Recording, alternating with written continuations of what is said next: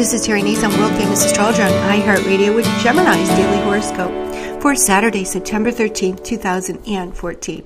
And of course, the moon is in your solar 12th house, and no doubt you're thinking about money, where it's going, what you have to spend on, and perhaps, well, you're not spending at all. The sign of Taurus is slow and deliberate. The moon rules our daily expenses, our monthly expenses, our future expenses. And of course, while the moon is here in your solar 12th house, ah, your money staying right where it belongs in the bank. You're prepared. You're taking it cautiously, especially since the, the sun is also in another earthly sign, the sign of Virgo.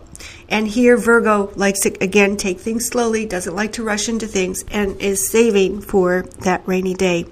Since the moon is also in your solar fourth house, perhaps your home is a place of activity. Perhaps you're expecting visitors. Perhaps you have to, well, you're planning a feast, a birthday party, or you're just planning to have people over for dinner. And so it goes. You want the house to be just beautiful, just right. Venus is here also and gracing your solar fourth house. Now, then again, it's about purchases. It's about buying that comfortable sofa. It's about maybe even buying a new bed. It's all about indulgences and what's going to make you feel most comfortable. Perhaps it's even about stocking the pantry for those long winter nights or those cold uh, fall days.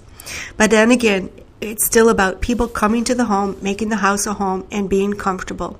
Well, guess what? That all changes later this evening when Mars, the planet Mars, the planet of action and activity, enters the fiery sign of Sagittarius, your solar seventh house of other people, personal relationships, significant others, and then Gemini becomes a social animal.